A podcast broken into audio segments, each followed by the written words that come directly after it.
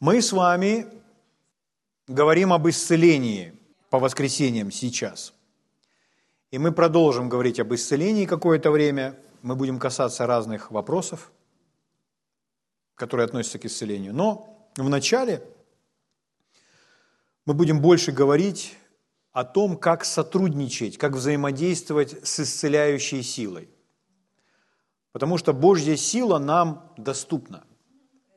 Но как ее принимать, порой не все знают. И чтобы, согласно Слову Божьего, научиться, как сотрудничать с Божьей силой, нам нужно учение. Учение все исправляет. Любое неправильное понимание, неправильное верование. Учение исправляет все. Слава Богу. И если это учение здравое, если это учение живое, то вы им будете наслаждаться. Аминь. Слава Богу. Хорошо, дорогие. Я начну читать некоторые места Писания. Э, места Писания нас с вами питают, вдохновляют. Давайте начнем с вами с книги Деяния, 10 глава, с 37 стиха. Это Петр в доме Корнилия проповедует и говорит, вы знаете происходящее по всей Иудее, начиная от Галилеи после крещения, проповеданного Иоанном. 38 стих. «Как Бог Духом Святым и силой помазал Иисуса из Назарета, и Он ходил, благотворя и исцеляя всех, обладаемых дьяволом, потому что Бог был с ним». Слава Богу. Еще раз прочитаю этот стих. Бог Духом Святым и силой. Скажите вслух, силой. Святым Духом и силой. Помазал Иисуса из Назарета, и Он ходил, благотворя, это материальные, финансовые чудеса. И мы говорили с вами, первое чудо, которое сотворил Иисус, Он превратил воду в вино. То есть это было чудо обеспечения – благотворя и исцеляя всех. То есть он благотворил и исцелял. Он помазан, чтобы исцелять. И здесь написано, что он исцелял всех. Скажите вслух, всех. Что это значит? Это значит, он не, остав, не оставлял никого неисцеленным. Аминь. Исцелял всех обладаемых дьяволом, потому что болезнь, она от дьявола. Потому что Бог был с ним – Причина, почему Иисус был способен исцелять, потому что Бог был с ним. Можем сказать, ну, Иисус и есть Бог. Да, Он Бог. Но когда Он стал человеком, Он Бог, ставший человеком, то есть отложивший свою божественность. Какие атрибуты присущи Богу? Ну, прежде всего, наверное, вездесущность. Потому что Бог повсюду. Нет такого места на планете, где бы не было Бога. Он есть Дух, который повсюду. Так? Но Иисус был ограничен телом Иудея, он уже не вездесущий. Потом, следующее качество или атрибут, который присущ только Богу, больше никому, это всезнание, он знает все. Он обладает всем знанием. Он знает прошлое, настоящее, будущее. Будущее никто не знает. Прошлое люди могут знать. Настоящее могут знать, но не все. Но что касается будущего, будущего вообще никто не знает. Но Бог знает будущее, обладает будущим. Поэтому Он может его предсказывать. Больше никто не может предсказывать будущее, только Бог. Поэтому люди, которые помазаны Святым Духом, они могут что-то сказать относительно будущего. Почему? Потому что Бог открыл им это. А если Бог не откроет, человек не может знать будущего. Дьявол не знает будущего. Дьявол не вездесущий, и дьявол не всезнающий. Если дьявол не вездесущий, то это благая весть. Если дьявол сейчас в Соединенных Штатах, то его нет в Украине. А если дьявол сейчас в Украине, то его нет в Соединенных Штатах. Если дьявол сейчас в Гайсине, то его нет в Ладыжине. потому что Он не вездесущий. А Святой Дух, Он вездесущий. Бог, Он вездесущий. Поэтому с Богом можно общаться здесь, и с Богом можно общаться на другом континенте в то же самое время, потому что Он повсюду. Слава Богу. Бог один такой. Один такой. Так вот, Иисус, Он отложил это в сторону. Иисус стал не вездесущим и не всезнающим. Писание говорит, Он не имел нужды, э, чтобы кто ему говорил, что в человеке, ибо сам знал, что в человеке. И люди думают, ну вот видишь, написано же, что он сам знает, что в человеке. Это не в этом смысле. Там, если в контексте читать, то он знал, что в человеке грех, что человек э, греховно падший. Поэтому э, он не, не имел нужды, чтобы кто-то ему рассказывал, что в человеке. Он понимал, в людях живет грех, их нужно спасать. Но то, что Иисус не знал всего, вы можете видеть снова и снова. Например, спрашивают, кто прикоснулся ко мне? И Иисус не играет в игру. Он действительно не знает, кто прикоснулся. Там написано, что он искал, чтобы найти ту, кто это сделала. В ком произошли перемены? В кого вошла сила из края моей одежды? Поэтому он стал человеком. Следующее, то, что присуще только Богу, он всесильный. Это значит, обладает всей силой, какую только можно здесь иметь. Угу. Всемогущий, может все, обладает всей силой. Что делает Иисус? Становится человеком, всю силу откладывает в сторону. Поэтому его, чтобы защитить, его нужно брать на, на ослика и в Египет, чтобы его не убили, его нужно защитить. Совершенно естественным образом. Просто переехать в Египет на время. Миграция. Аллилуйя. Поэтому мы не видим, чтобы Иисус обладал какой-то силой и совершал чудеса до момента принятия этой силы. И он принял эту силу на Иордане, когда на него снизошел Дух Святой. Потом он пошел в пустыню, там 40 дней был искушаем от дьявола. И мы с вами читаем, что Иисус в силе Духа вышел из той пустыни. Вот он уже носитель этой силы. Его помазал Святой Дух. Помазан Духом Святым и силою, как мы с вами прочитали. Слава Богу. И с этого момента начинает творить чудеса. Когда мы с вами это изучаем, я думаю, что вы уже избавились от такой религиозности, что вы думаете, что вы уже не думаете, только Иисус это может. Вы уже знаете, Иисус наш пример. И чем больше мы смотрим на Иисуса, тем больше мы вдохновляемся, что мы можем поступать точно так же. И это не только в отношении поступков, хождения в любви и так далее. Это относительно того, чтобы творить чудеса, как Иисус, точно так же. Поэтому, если мы хотим действовать как Иисус, нам нужно знать, каким образом Он поступал. Однажды спросили его, чтобы он показал Отца и так далее, а он сказал, видевший меня уже видел Отца.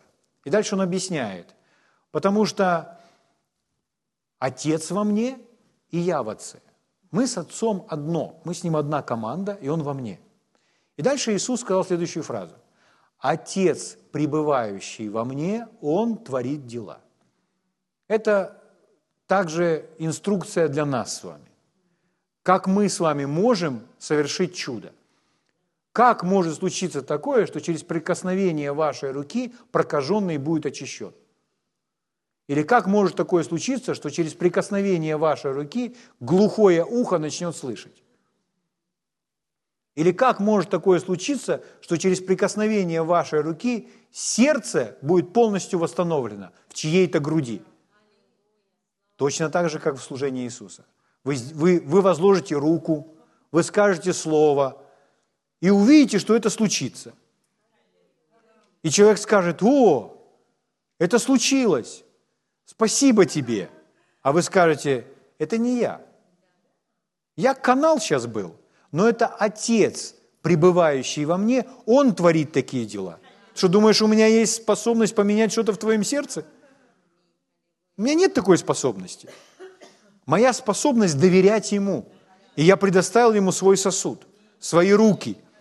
Поэтому я возлагаю руку, но из-за того, что Отец со мной, и Он помазал меня, Он через меня совершает эти дела.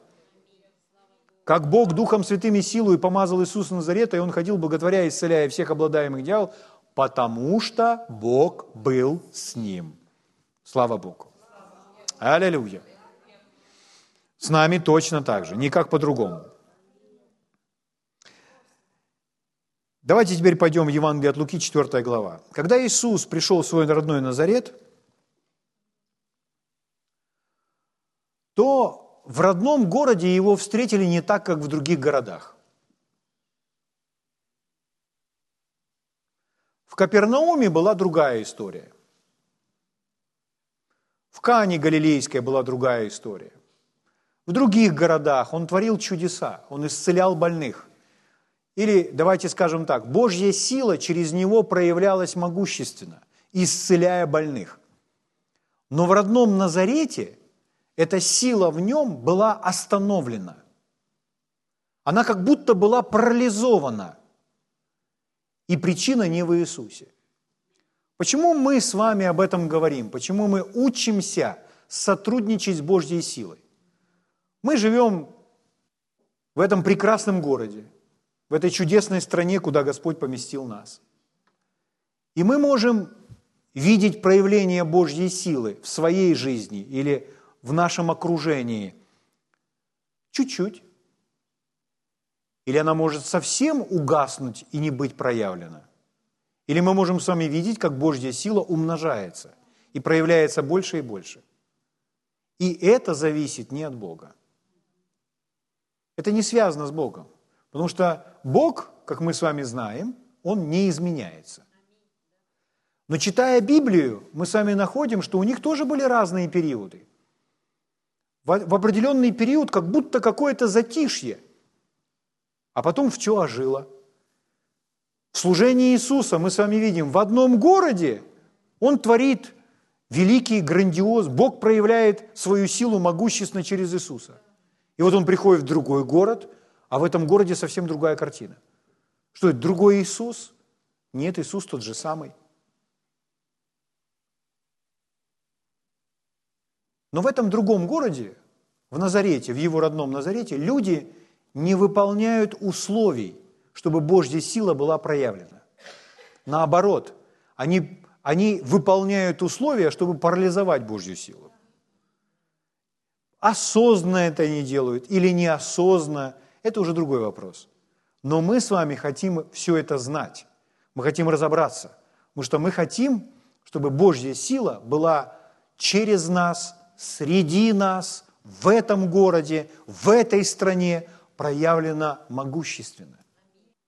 Однажды э, Орелу Робертсу, который был евангелистом и могущественно использовал и был используем Богом в исцелении больных – Однажды одна женщина принесла своего сына, ребенка, у которого были полностью из, искручены кости.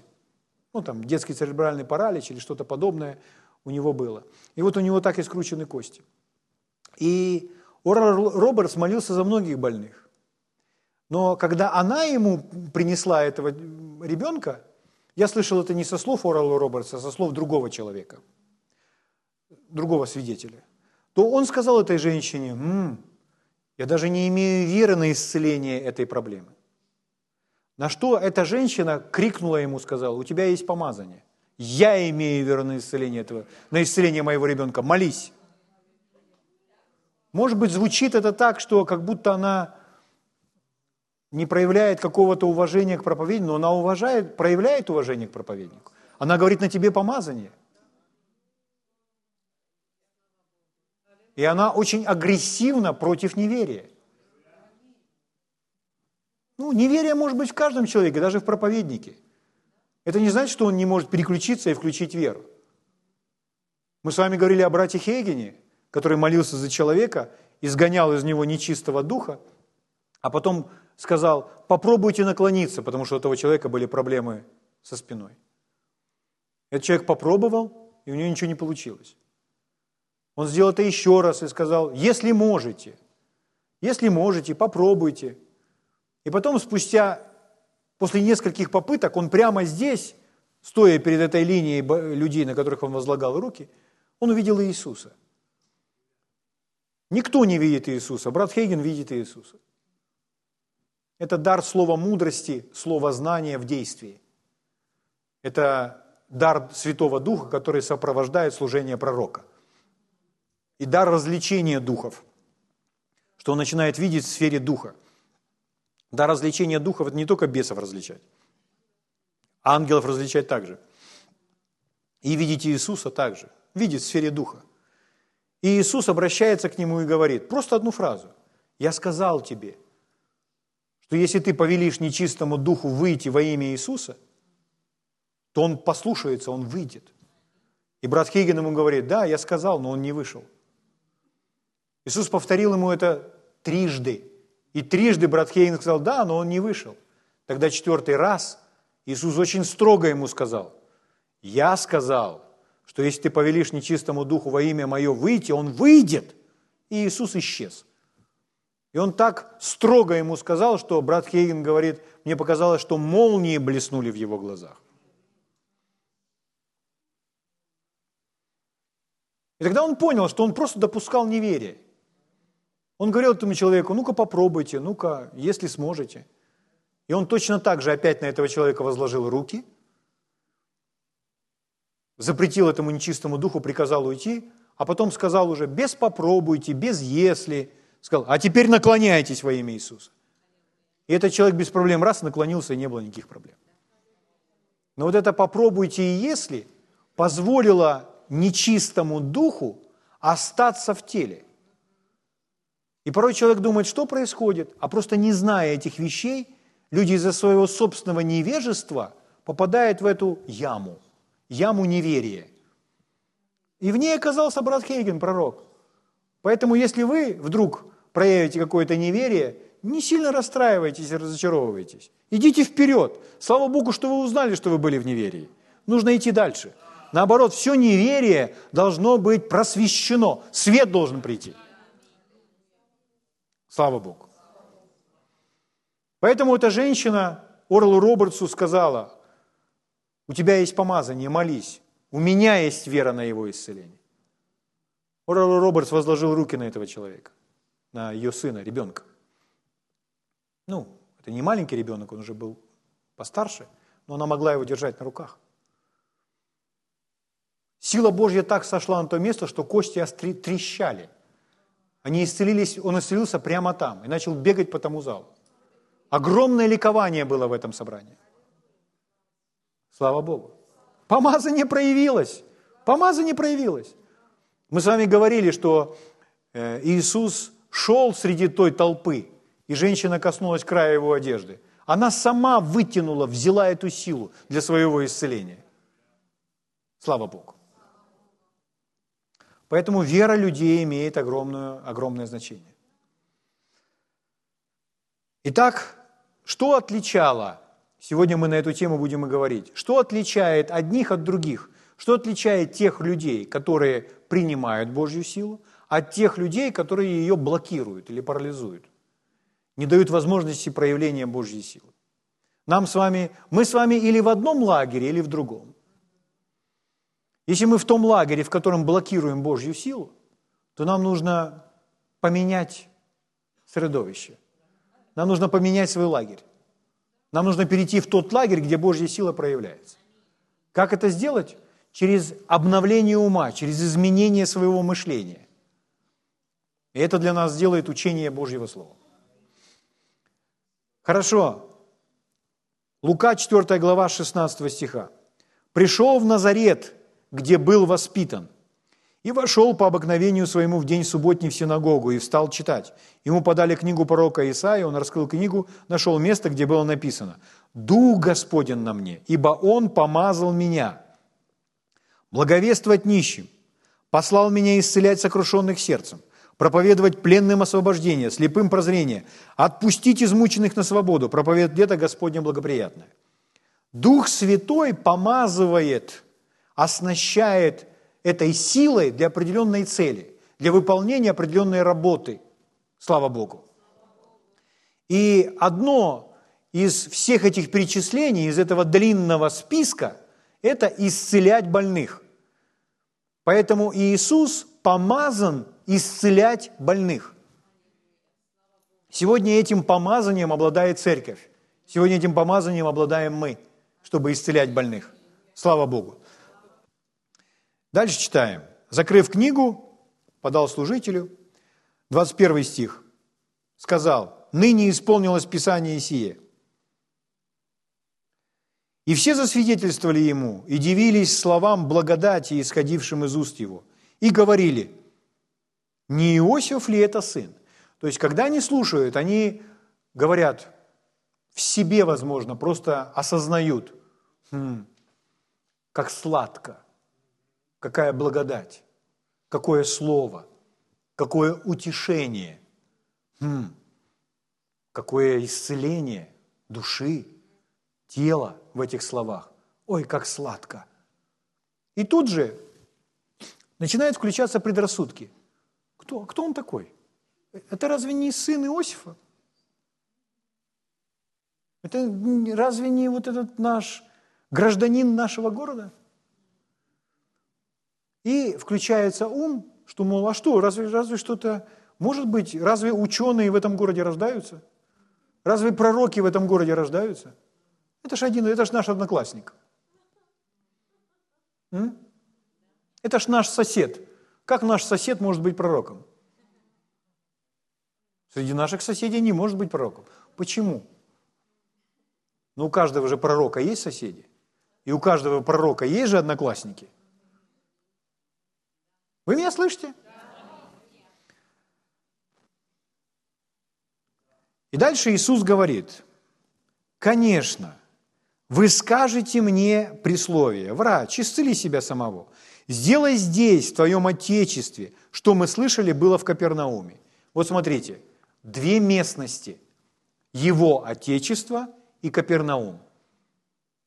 Один город и другой город.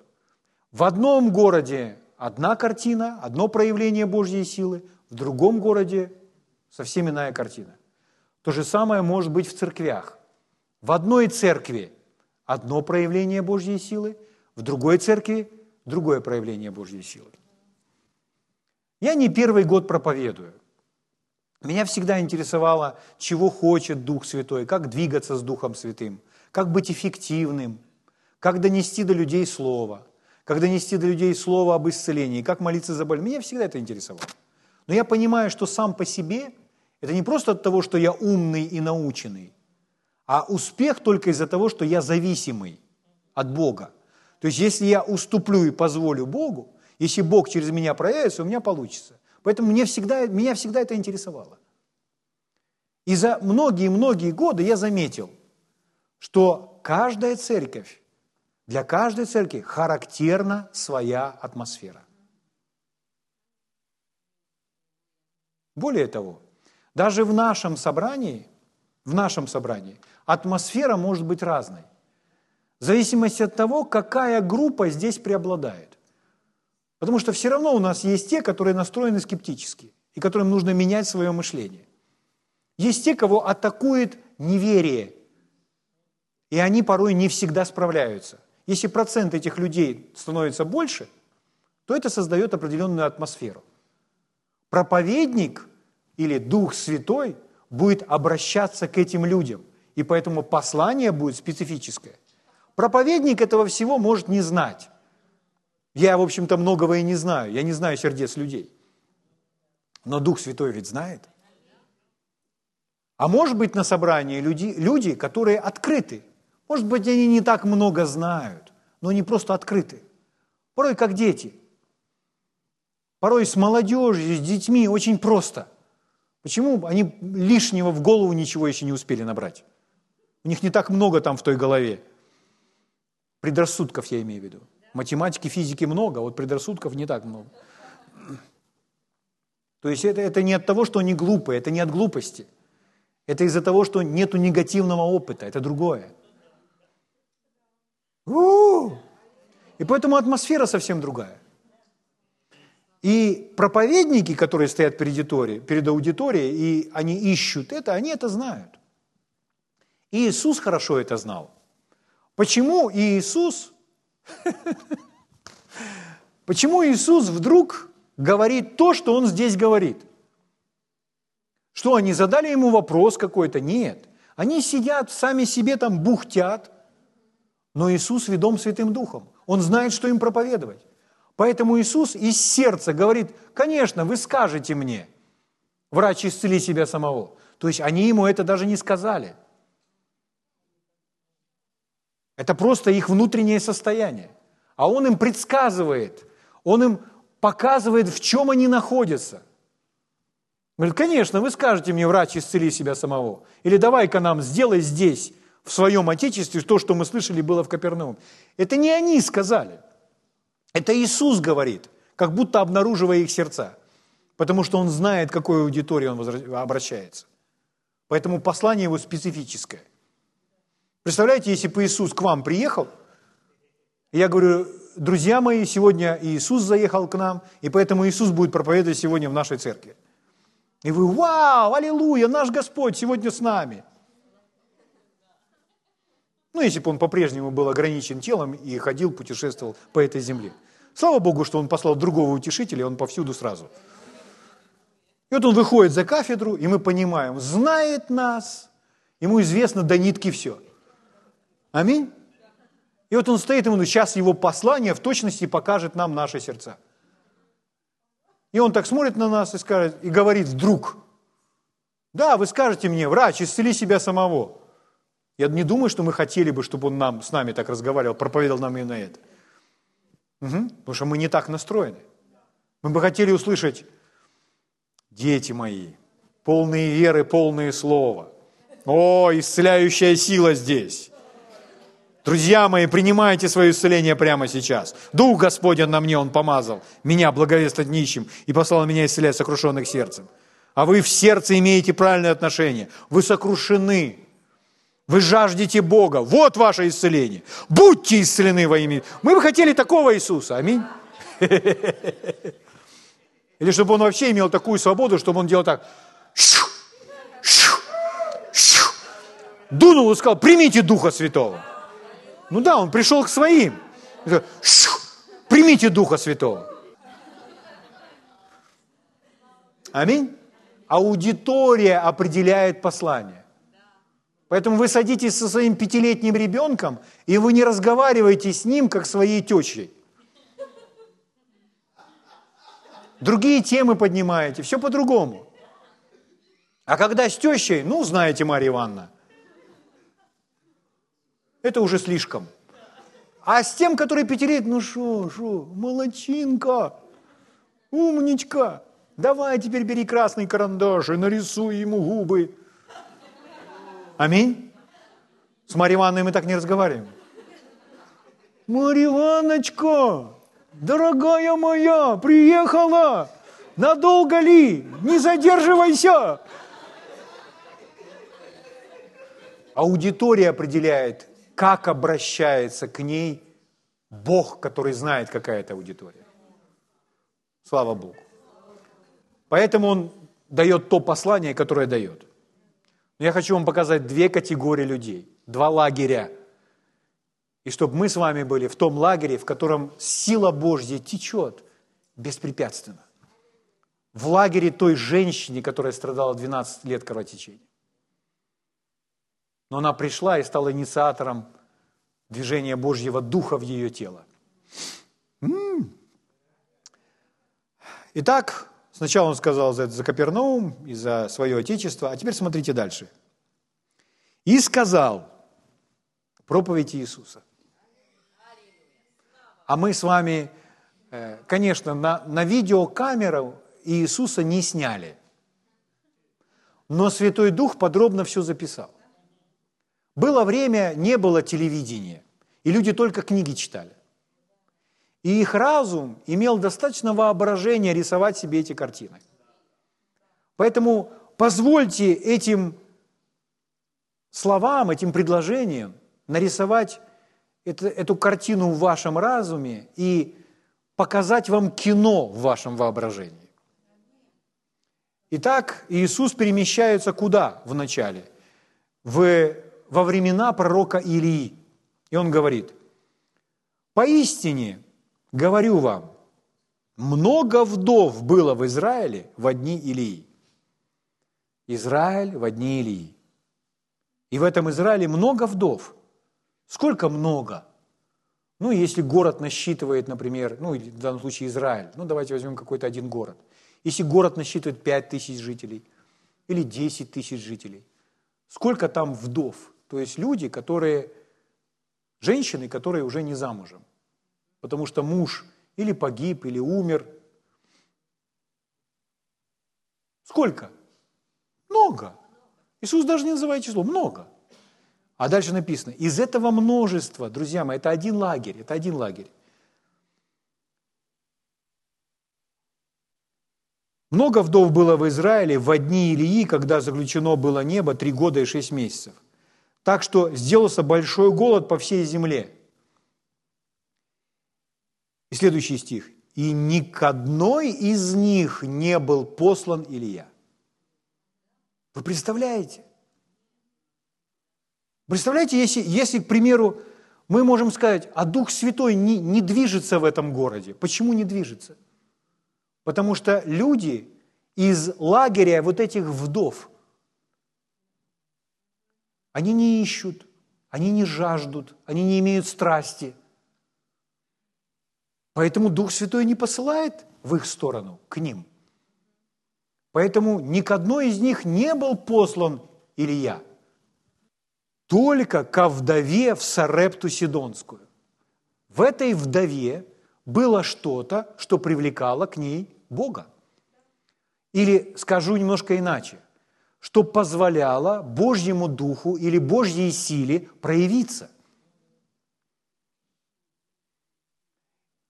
Или еще иначе скажу, что эта женщина, вдова из Сарепты, она выполнила условия для проявления Божьей силы.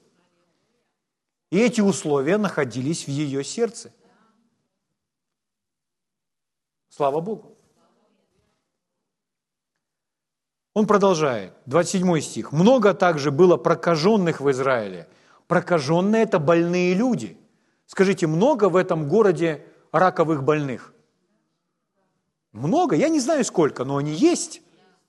Сколько раковых больных по всей Украине? Их много? Я не знаю сколько, но они есть. Возможно, у нас есть такая статистика в стране, может быть, нет. Ну, есть, да, они за, за, зафиксированы, но их много. Здесь написано, много прокаженных было в Израиле. Израиль, который состоит в завете с Богом. С Богом, который пообещал им, что Он сохранит их и отведет любую болезнь от них. А они прокаженные там. А тут приходит прокаженный вообще не из Израиля, иммигрант. Итак, много было прокаженных в Израиле при пророке Елисее, и ни один из них не очистился, кроме Неимана, сириянина. Скажите, что недостаточно было силы Божьей в Израиле? Но там же был пророк, пророк Елисей. Он даже не использовал всю силу после того, как ушел из жизни – мы с вами в прошлый раз читали, что кости его излучали и отдавали еще эту силу.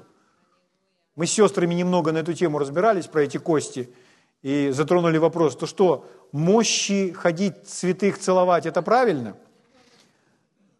Но э, целовать мощи, наверное, это из Библии, потому что люди откуда-то берут, но это уклониться в сторону, потому что коснуться костей с целью, чтобы принять исцеление, это не то же самое, что целовать и поклоняться мощам. Это раз. Следующее. Когда вы э, касаетесь чьих-то костей, потому что вам говорят, что это какой-то святой, вы должны реально знать, кто этот святой и было ли на нем помазание. Аминь. Поэтому если слух про Елисея ходит, что он творил, то я бы тоже хотел прикоснуться к костям Елисея. Я очень заинтересован получить какую-то вещь, например, галстук или рубашку или пиджак или еще что-то, который носил брат Хейген. Я бы хотел. Я бы одевал этот пиджак перед собранием, ходил, молился на иных языках и так далее. Почему? Потому что я знаю, это брат Хейген. Угу. Но если вы придете в магазин какой-нибудь церковный, и там продают клаптики ткани и говорят, что это от пророков, и вам это продают, то это совсем другая история, это не то же самое. Я вам рассказывал, что э, Джерри Савелл, э, который пережил инсульт, и восстанавливаясь после инсульта, очень короткий промежуток времени, он полностью восстановился. А после инсульта он не помнил никого и не мог ничего говорить. Он произносил только одну фразу. Он не понимал, почему. Он говорил Барак Обама. Барак Обама был президентом в тот момент. И когда, э, когда, жена, когда жена его э, пришла к нему, его спросили, кто это, он сказал, Барак Обама. Потом, когда пришла его дочь, его спросили, а это кто? Он говорит, Барак Обама. То есть он был в таком состоянии, он не помнил даже имен своих родных и близких, уже не говоря от, за места Писания и за то, что он когда-либо сможет проповедовать. Но что он сделал? Он взял аудио 70-х, 60-х годов брата Хейгена, где он учит о вере об исцелении. У него iPod, в котором ну, множество, там, гигабайты этого аудио. И он просто слушал, как брат Хейген учит о вере и об исцелении, о вере и. Потому что брат Хейген очень часто повторяет, рассказывает свою историю, как он принял свое исцеление. А ему как раз это нужно, потому что он в состоянии принятия своего исцеления. Поэтому он ходил, гулял, и он все время это слушал, когда он уже смог ходить.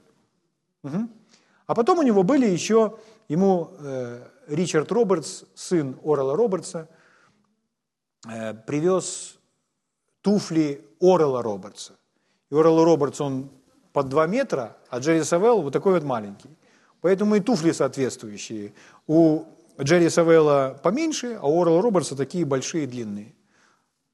Джерри, Джерри Савелл туфли Орла Робертса может вместе со своими туфлями одеть, как калоши. И я был на том собрании, где Джерри Савелл впервые проповедовал после этой проблемы. Это была конференция служителей, и Джерри Савелл вышел проповедовать самый первый раз. То есть я был на том историческом собрании. И он рассказывал это все подробно, и потом наступил момент, он захотел всем показать. И ему, там его помощник, принес туфли Орела Робертса. Он снял свои, при нас, при всех одел эти туфли, и дальше проповедовал какое-то время, ходя вот так в этих туфлях. Туфлях. Э, но если он поднял руку, они бы спали просто, потому что сзади были вот такие вот задники у него. И вот он ходил вот так вот в этих туфлях. Зачем? Просто черпая помазание. Кто-то может на это смотреть, думает, это все странно, я этого не понимаю. Вы просто из лагеря тех вдов и прокаженных в Израиле. А мы из другого лагеря. Мы из лагеря женщины, касающиеся края одежды. Мы как та вдова, единственная в Израиле.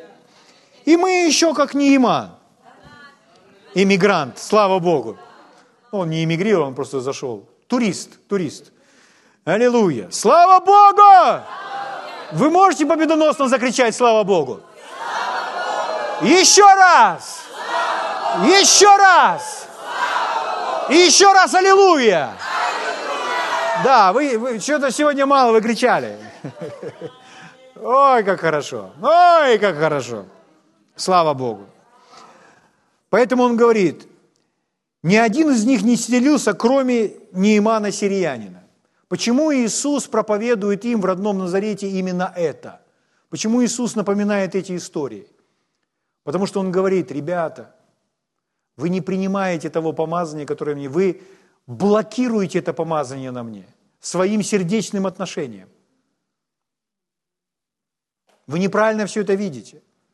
Поэтому то же самое было в Израиле в годы пророка Илии, и то же самое было в Израиле – в годы, когда служил Елисей, было то же самое. Израилю доступна исцеляющая сила, они не берут эту силу. Приходит человек с другого народа и принимает это исцеление. Ну зачем же так? Это ж нам все принадлежит. Почему бы этим не воспользоваться? Аминь. Слава Богу. Это учение Иисуса. Угу. Ну, вы знаете продолжение этой истории, они, они его за эти слова захотели со скалы сбросить. Смотрите то же самое у Марка. Сейчас мы очень ясно для себя разберемся, в чем проблема этих людей. Марк, 6 глава, начиная с первого стиха. Это то же самое. Оттуда вышел он и пришел в свое отечество. Видите, в отечество пришел. Часто он в свое отечество не приходил. Итак, он пришел в свое отечество. За ним следовали ученики его. Когда наступила суббота, он начал учить в синагоге. О чем он учил в синагоге, Лука нам написал.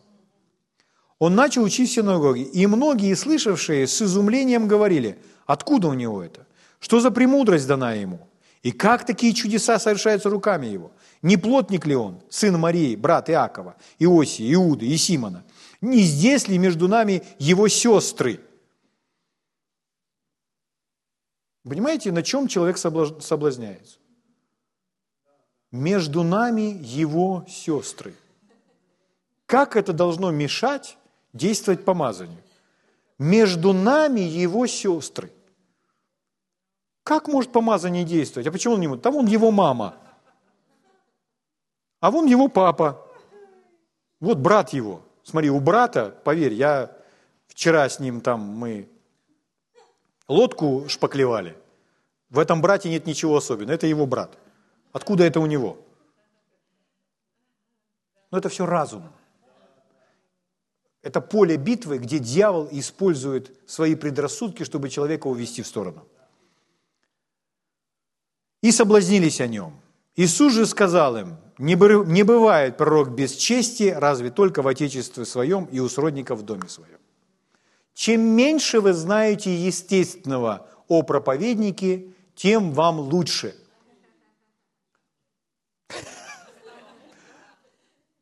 Чтобы много знать о проповеднике и сохранить свою веру, нужно быть Тимофеем.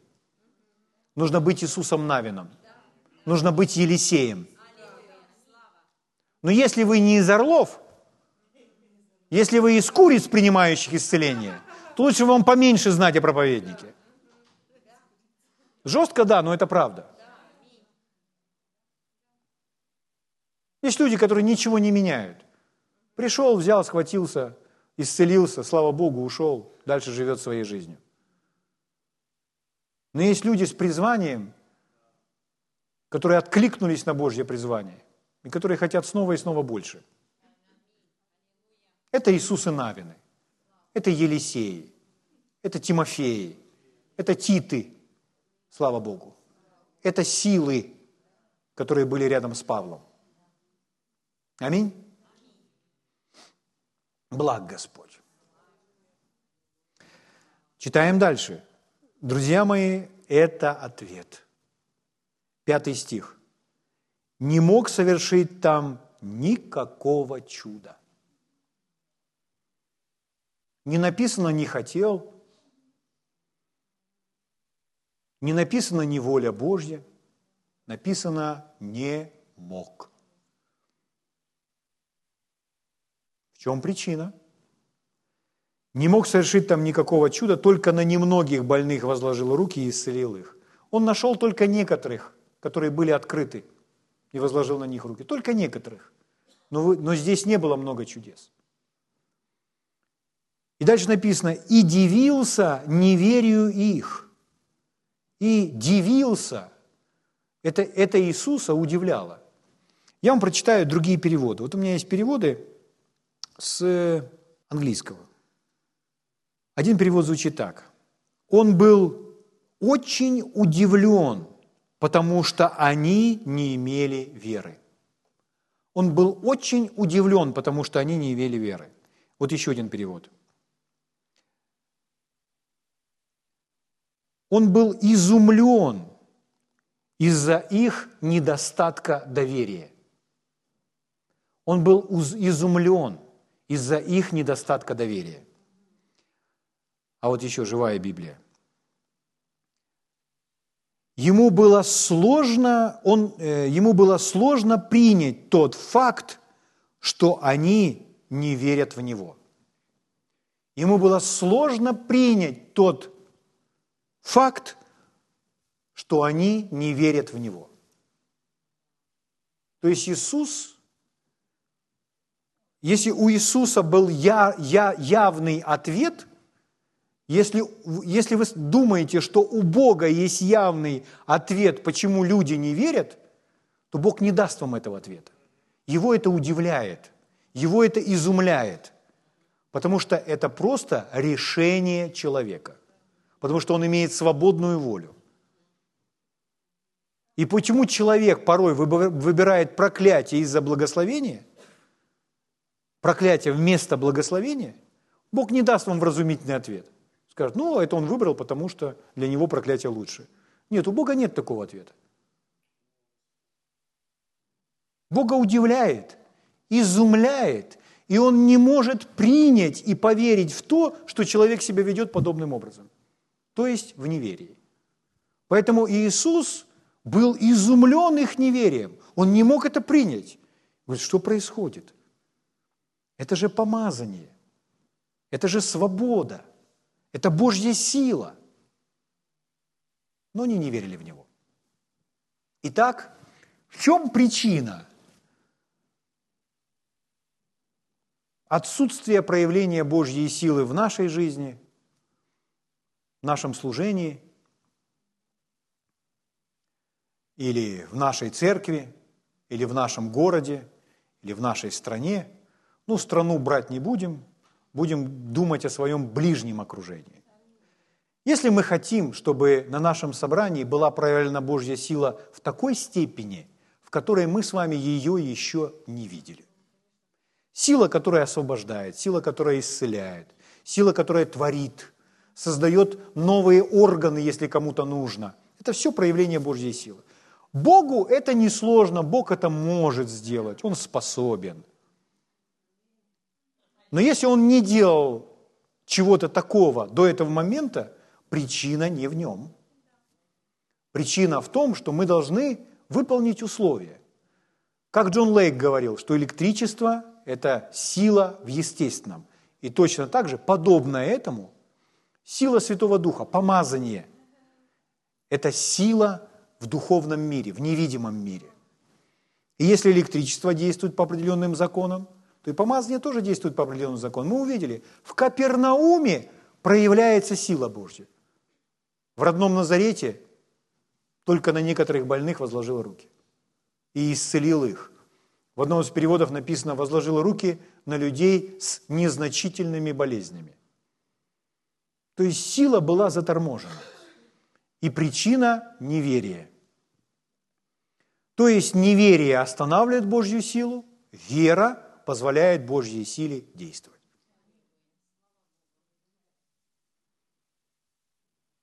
Как просто. Но, это, но для этого нужно знать, что такое вера. Как действует эта вера. Аминь.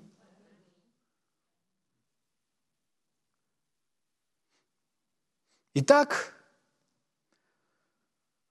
что отличает одну группу людей или один город от другого? И мы с вами сказали, что отличает вдову из Сарепты от множества других вдов? Что отличает Неимана от множества других прокаженных в Израиле? В чем отличие, отличие жителей Капернаума от жителей Назарета? Что заставило Божью силу течь в тело женщины, и никак не проявилась, и Божья сила никак не проявила себя для толпы, которая теснила Иисуса. В чем отличие? Вера. Вот в чем отличие. Вот почему вера так важна. Писание говорит, без веры угодить Богу невозможно. И Иисус говорил, что Он ищет веру на земле. Поэтому он приходит в каждое собрание и ищет веру. Почему? Потому что вера угождает Богу, и там, где вера, там будет проявление Бога. Там будет виден Бог, там будет заветен Бог. Вот почему вера так важна. Слава Богу.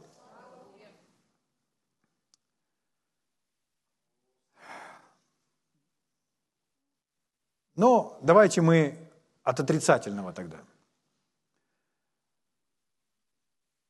Говоря об этих людях, из-за их неверия сила помазания удерживалась, не была проявлена. В Библии говорится только о двух видах неверия. Существует только два вида неверия. На самом деле очень просто. Вы их даже запомнить можете. Первый вид неверия – это неверие из-за невежества или незнания. То есть, если человек не знает, если человек не слышал, то он в неверии находится, сам того не осознавая. Невозможно верить во что-то, если вы никогда об этом не слышали, если вы ничего об этом не знаете. Апостол Павел об этом говорит в первом послании к Тимофею. Первое послание к Тимофею, первая глава. Я прочитаю вам 12 и 13 стих. Нас интересует 13. «Благодарю давшего мне силу Христа Иисуса Господа нашего, что Он признал меня верным, определив на служение». И дальше Павел делится некоторым таким э, откровением относительно себя. То есть он открывает, какой он был. Он говорит немного о своем прошлом. Ну, благодаря тому, что Павел об этом рассказывает, мы и знаем его прошлое. Угу. И вот в 13 стихе он говорит, «Меня, который прежде был хулитель, гонитель, обидчик». Ну, вы знаете, как Павел вел себя. Павел с церковью воевал. Павел церкви противился. Павел христиан убивал и ненавидел. И при этом он думал, что он служит Богу. То есть, если бы Павел слушал послание, к примеру, Петра, и Петр проповедовал что-то о помазании, то Павел бы сидел где-то вот там вот, ну, потому что он затеял там потом Петра побить камнями, то Павел бы сидел вот так вот, ну, когда он был еще Савлом, до своего обращения, он бы сидел вот так вот и... Ой, ой, ой, что так, ой, какое там... Ему бы не нравилось то, что он говорил.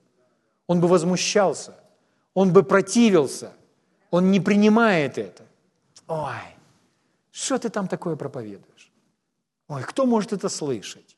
Какие странные слова. Ой. Он бы отвергал все.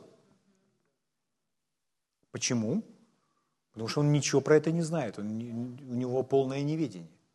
Он противится, он в неверии, у него глаза закрыты, он слепой. Дьявол ослепил его ум. Он не принимает свет благовествования. И Господь это все поменял. Господь, когда Он отправлялся со своими злыми намерениями в определенную местность, то по дороге его озарил свет, и Павел упал с лошади на пол, на землю. И он ослеп от этого света, он не мог видеть. И он услышал голос, голос Господа Иисуса, который сказал, Савол, Савол, что ты гонишь меня? Говорит, кто ты, Господи? Я Иисус, которого ты гонишь. И мы знаем, что Павел или Савол с Иисусом лично не встречался. А Иисус ему говорит, что ты гонишь меня. А что делал Савол? Он преследовал христиан. Но христиане – это тело. Это тело Господа Иисуса.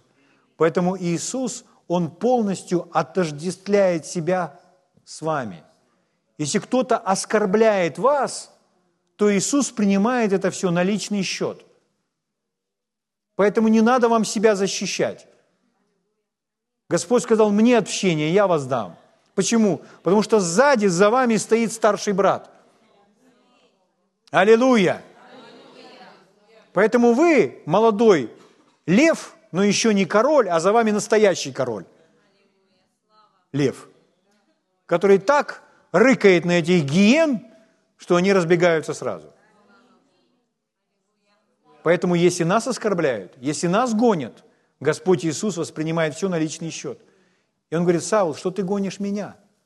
Кто ты, Господи? Я не знаю, кто ты? Я Иисус, которого ты гонишь. Это изменило жизнь Саула. Это сделало его другим. Он понял, что Иисус живой воскресший. Он посвящает всю свою жизнь до смерти для того, чтобы проповедовать об Иисусе Христе. Это его призвание. И здесь он говорит, я был таким, хулитель, обидчик, гонитель, но помилован, потому что так поступал по неведению, в неверии. Итак, первый вид неверия, очень распространенный. Неверие из-за неведения, из-за отсутствия знания, из-за невежества.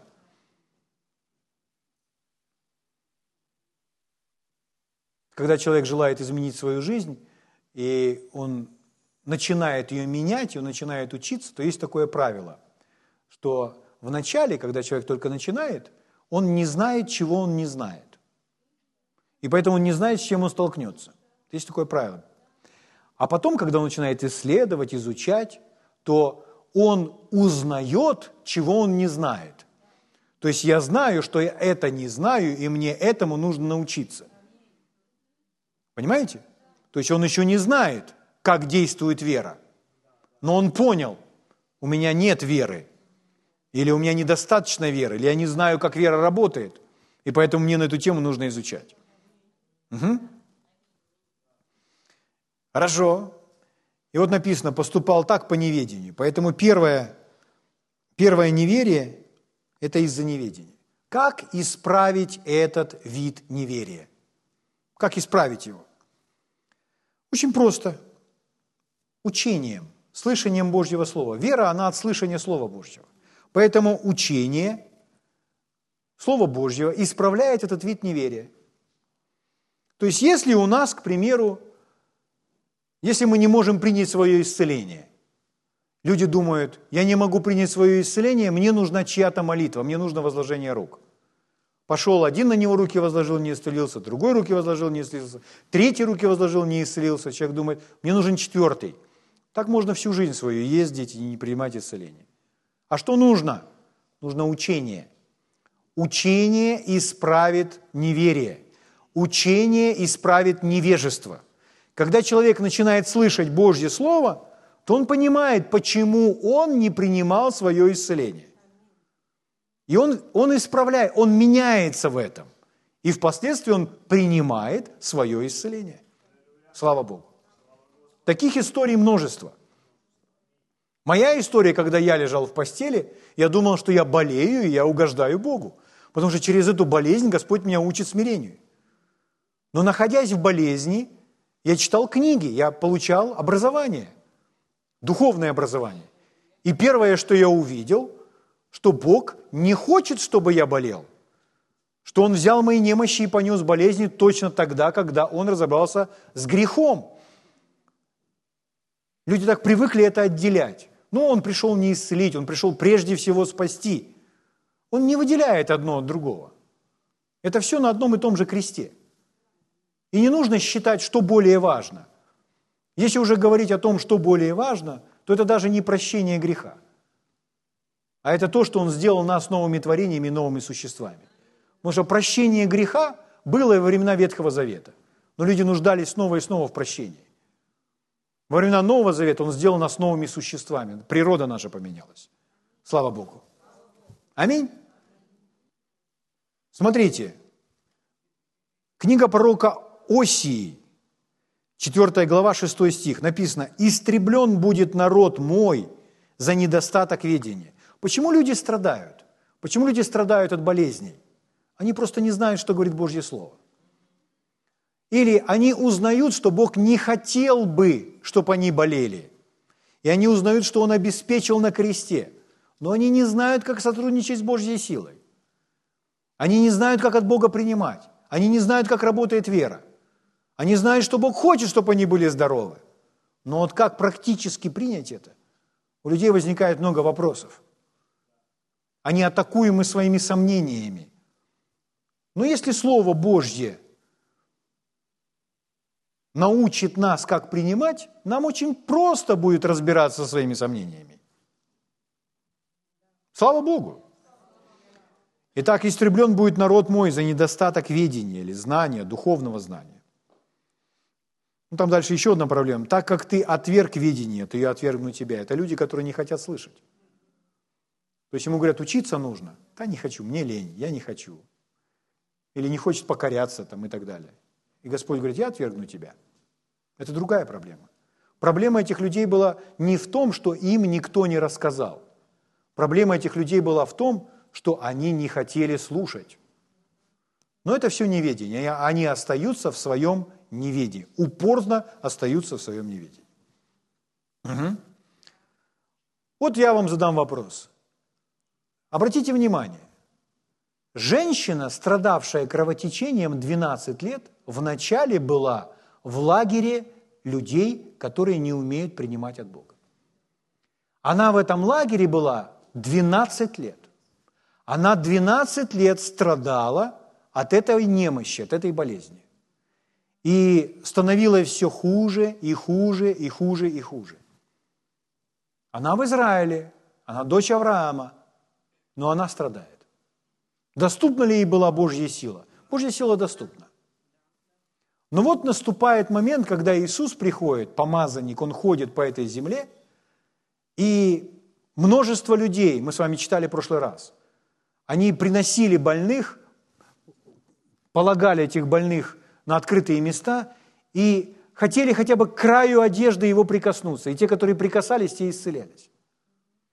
Слухом об Иисусе наполнилась земля, наполнилась та местность. И до женщины дошел этот слух. Она слышала одну историю, другую историю, третью историю. И она из этой истории вычерпала слово от Бога, вычерпала видение, как она может быть исцелена. Она таким образом получила веру в это. Через, то, через что? Что она услышала? Она услышала другой метод. Не метод, как лечит тот врач или тот врач, а метод, как люди исцеляются благодаря помазанию, которое на Иисусе. Поэтому написано, я вам прочитаю, не открывайте, это Марк, 5 глава, с 25 стиха. Одна женщина, которая страдала кровотечением 12 лет, много потерпела от многих врачей, истощила все, что у нее было, и не получила никакой пользы. То есть, понимаете, когда человек доверяет Богу и принимает лекарства,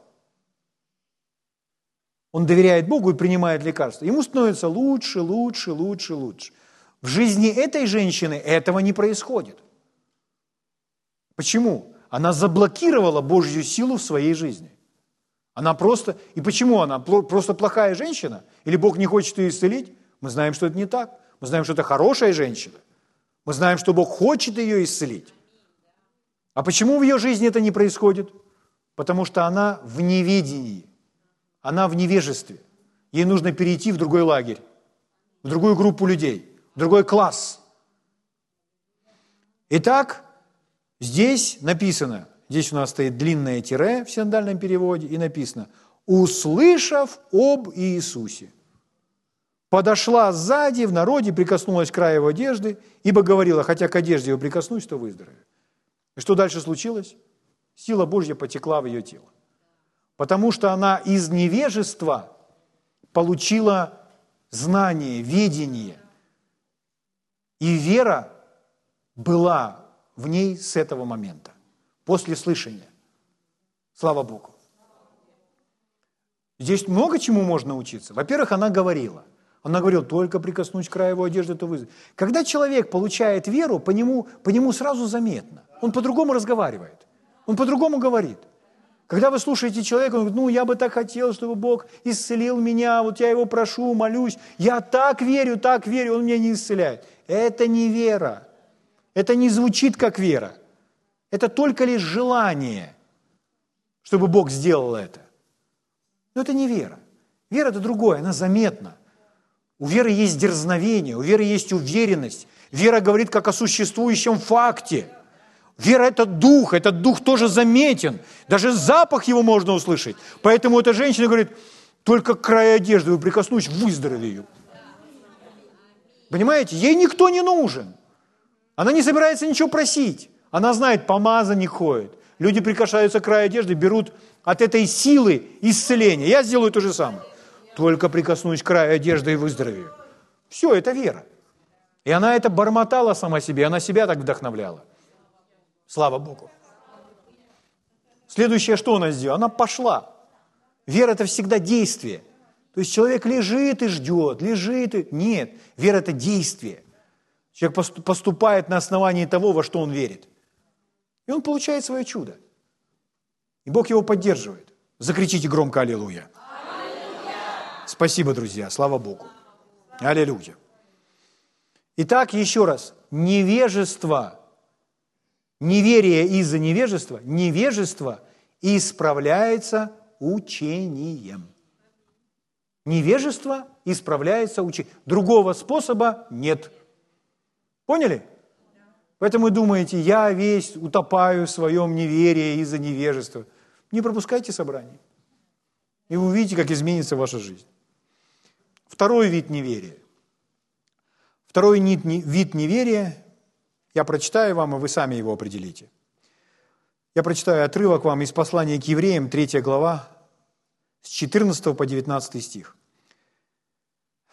Павел под вдохновением Духа пишет. Мы верим, что Павел написал послание к евреям. «Ибо мы сделались причастниками Христу, если только начатую жизнь твердо сохраним до конца. Доколе говорится, ныне, когда услышите глаз Его, не ожесточите сердец ваших». Что сделаете, когда услышите? Когда услышите голос, когда слышите слово, не ожесточайте сердце. А что нужно сделать? Открыть свое сердце. Вот меня, меня очень раздражает. Я с собой работаю, я стараюсь не обращать на это внимания, у меня получается. Но это происходит на каждом собрании. Я вижу людей, которые слушают невнимательно. По аудитории. Я вижу людей, которые, которые отвлекаются, когда слушают. Они отвлекаются на что-то свое. Ну, сейчас у нас телефон, они могут отвлекаться на телефоны и так далее. Почему так человек себя ведет? Потому что он не ценит то, что слышит. Если он не ценит то, что слышит, он не услышит от Бога. Потому что он просто слушает человека, который здесь колеблет воздух. Но что он говорит? Когда вы слушаете, когда вы слышите, звучит Божье Слово, не ожесточайте сердце. Вот почему мы молимся, дай Дух премудрости откровения, чтобы познать Тебя, просвети очи сердца. Чтобы сердце было мягкое и способное принимать. Не ожесточитесь, сердце пускай будет мягкое, чтобы услышать от Бога, что Бог желает мне сказать. Потому что это изменит мою жизнь навсегда, навсегда, навсегда. Аллилуйя. Итак, когда услышите, когда слушаете, когда услышите Его глаз, когда слушаете учение, проповедь, не ожесточите сердец ваших. Как во время ропота. Они же там евреи, они роптали, они они не были довольны тем, что Бог им говорит. Они раздражались на Бога, они не соглашались с Богом, они спорили с Богом, они противили Богу, противились Богу. Аминь.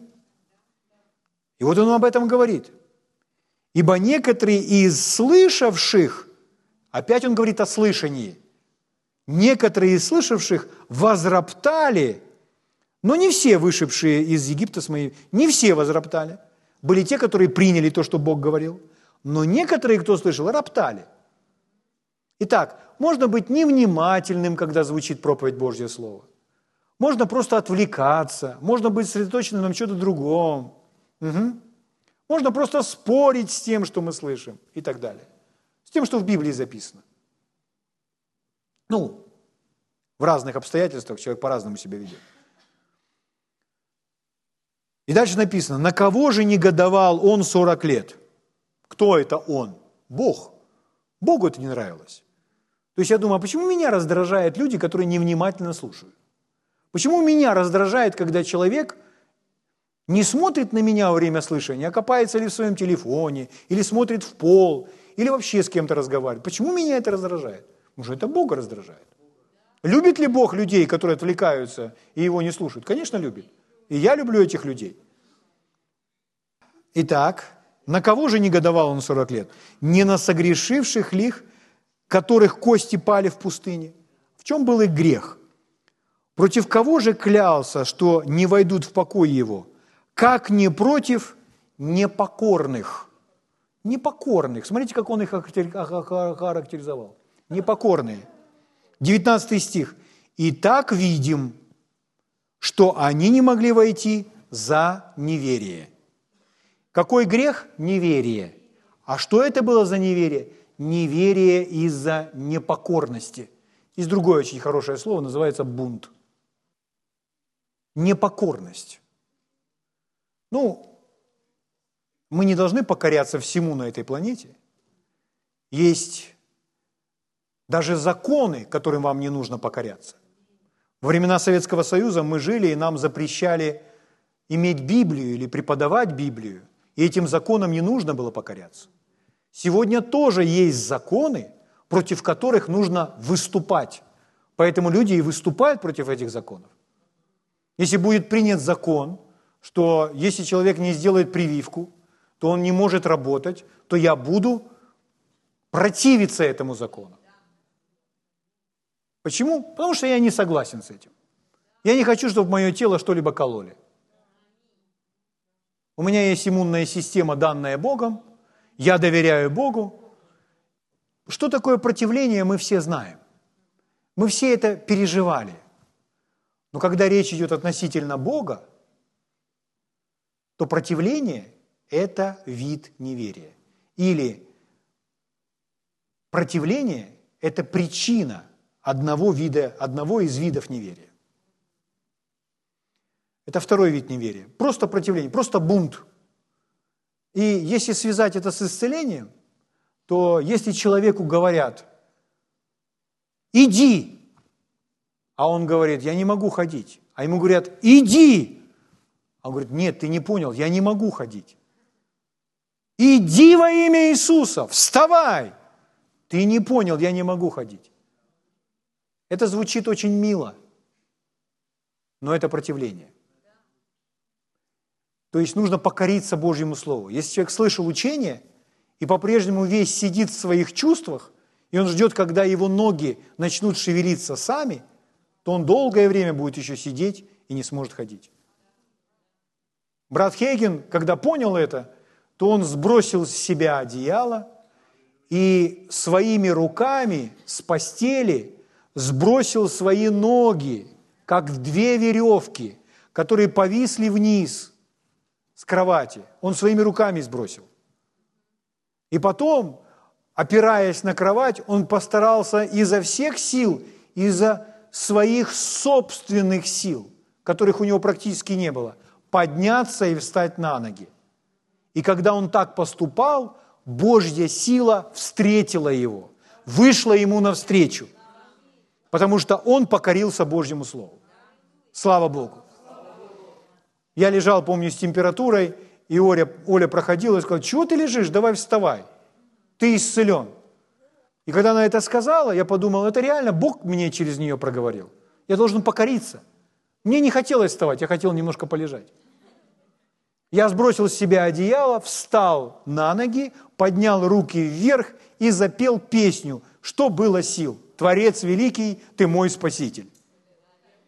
Когда я произнес эти слова, все симптомы в моем теле мгновенно исчезли.